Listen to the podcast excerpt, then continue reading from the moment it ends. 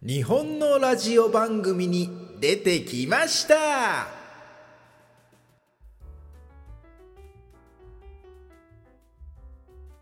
これもリアルなフィンランド通称これフィン。ラジオトークアップルポッドキャスト Spotify でお聞きの皆さんもうフィンランドで芸人をしております。源高木でございます。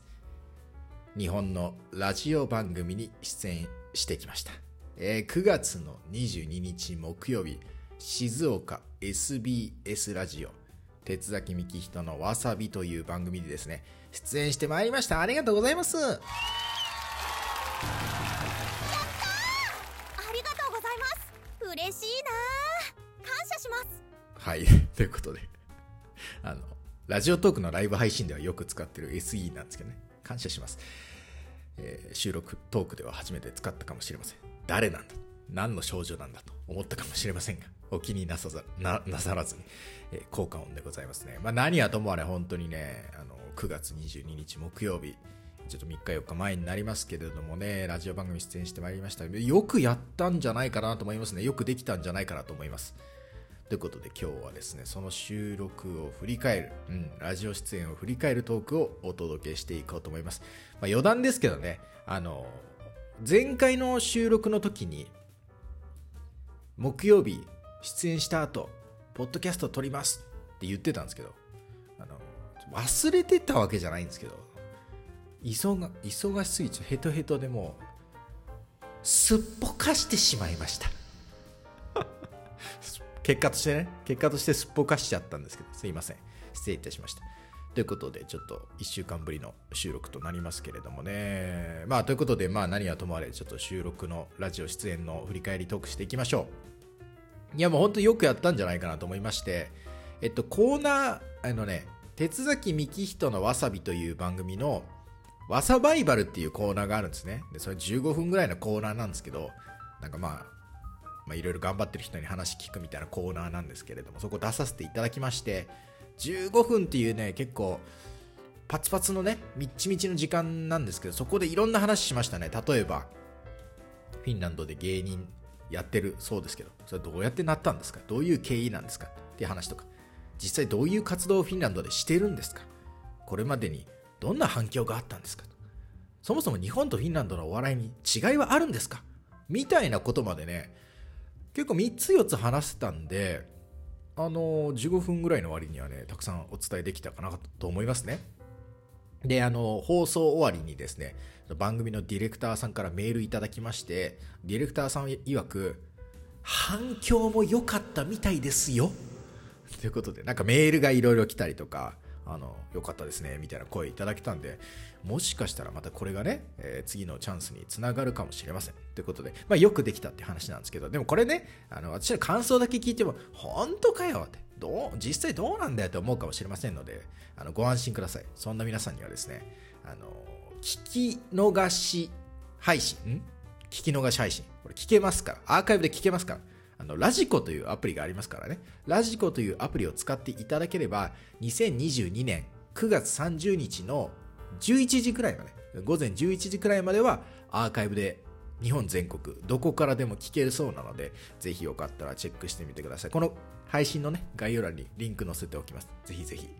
お聞きになってみてください。ということで、まあ、あの、ここまではね、あの、まあ、どんな感じだったかってことですけど、まあ、ここからちょっと踏み込んだ話というか、当日のその振り返りですかね、ちょっといろいろあったこともあるんで、ちょっとそれをお話ししていこうかなと思います。まずそもそもさ、まずそもそもなんですけど、その当日、めちゃめちゃ早起きだったなあのね、2時半起きですね、深夜。2時半起き。で、なんでそんなことになるかっていうと、その、番組の出演時間が午前10時だったんですけど、今フィンランドと日本は時差がね、サマータイムで6時間ありますから、日本の方が早いんですよ。ということは、日本の10時に出演するってことは、フィンランドの朝4時なんですよ。朝4時出演。で、あの、これがね、フランス在住2チャンネル管理人、ひろゆきさんだったら、もう5分前に起きて出るとか、でもいいと思うんですけど、そんなことはないじゃん、やっぱり。そんなことはないから、あの、1時間半ぐらい前ですかね。4時出演なんで、2時半ぐらいに起きて、まあ、一応あの、現場とね、ビデオ電話でつなぐってことだったんで、ちょっと身だしなみも多少整えまして、で、あとまあ始まる前にね、ちょっとトークを、原稿、台本も事前にいただいてますから、ちょっと再確認みたいなして、みたいなこと考えたら、2時半起きになりましたね。本当は、本当は2時に起きるつもりで、1回2時に起きたんですけど、あの、さすがにね、あのちょっと 2, 回目のアラームつけて寝て寝てしまいましたね。あの、まあ、前日はね、めちゃくちゃ早く寝たんですよ。7時ぐらいに、あの、ベッド入って、で、まあ、ちょっとなかなか寝つけませんでしたけど、あまりに早すぎてね。でもまあ、ちょっと何時間か寝たんでね。まあ、だから、全部合わせると、ちゃんと、まあ、ある程度は寝てるんですけどね。とはいえ、2時半起きでね、えー本番迎えましたけど、で、この本番もね、なんかこう、しれっと始まったんですよね。普通さ、やっぱりこうして番組に出させていただくって時は、スタジオ、ラジオ局に行ってスタジオに行くわけじゃないですか。だから、もうその、なんていうんですか、行く時の電車とかタクシーとか、その乗ってる段階から、あ、もうなんか、今日はちょっとラジオに出させていただくんだなとか思うわけじゃないですか。だけど、これに関しては、家からノートパソコン開いて、マイクつなげて、で、Google の Google ミーティングっていうビデオチャットみたいなのに接続して、5分、10分ぐらいまで接続して、で、ディレクターさんと挨拶して、あ、じゃあこれから始まりますね、みたいな。そういう感じなんで、自分家だし、なんか別にそのスタジオのこ、あ、これが本物プロの現場だみたいな、たくさんいろんなスタッフさんがいるとかもわかんないし。で、始まる時も、あの、そのノートパノートパソコン、向こうのね、スタジオにあるノートパパソコンを実際のブースに運んでいただいて、その MC の鉄崎幹人さんと、こう、見ながら、ビデオでお互いを見ながら喋るって感じだったんですよ。で、これもさ、やっぱりあの鉄崎さん、おいくつだったかな、50代ぐらいだったと思うんですけども、あのその静岡とかね、あの東海地方とか、その中部とか、そこら辺のエリアでは、もうあのベテランさんなわけですから、多分これが本当に実際にスタジオに行ったら、結構緊張したと思うんですよ。やっぱ年齢がね、一回りも二回りも上のベテランさんですし、もう何年もね、あの番組やってる毎朝3時間も4時間も月曜日から木曜日まで番組やってらっしゃるプロですからそれをもしその方をもし本当に目の前にしたらちょっとやっぱ背筋もピンとするというか緊張感もあったと思うんですけどただやっぱ今回はそのリモートでの出演なんでもちろん喋ってはいるから、多少の若干の緊張感もあるけどいわゆるそのオーラみたいなものはやっぱりねビデオ通話だとね伝わってこないんですよ。なぜならやっぱりその目の前にいるって感じじゃなくてモニターに映ってる鉄崎さんですからなんかその生鉄崎さんにはオーラがあるだろうけどその画面に映ってるのは JPEG 画像みたいなもんだから その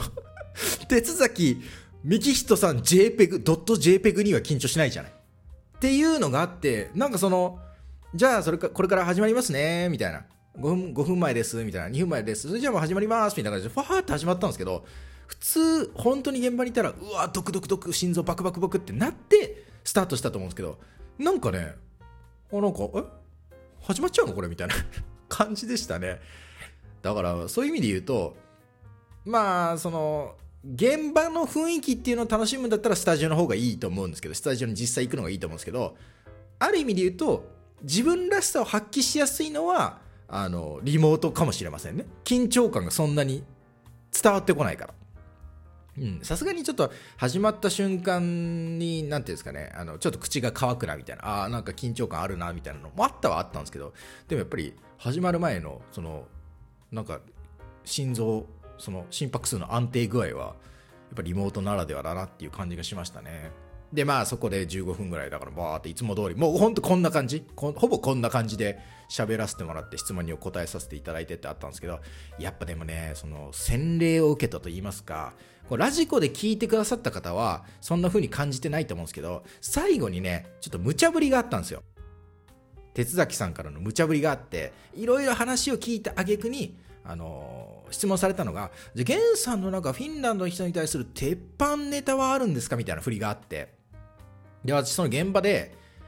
あの割とすぐに何かを言ったんですね。まあ言言ったんですよ。答えたんで。だから聞いてる方はあなんかこれも事前に打ち合わせあってこういうこと聞きますよみたいな感じで行われたのかなって思ったと思うんですよ。実際ラジコのアーカイブとか聞いたら。でも全然そんなことなくてマジで無茶ぶりで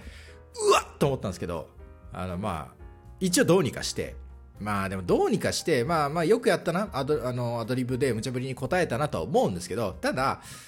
あのそれがねちょっと説明が長い話だったんですね。ちょっと大前提の説明をしなきゃいけない話で。ちょっとフィンランド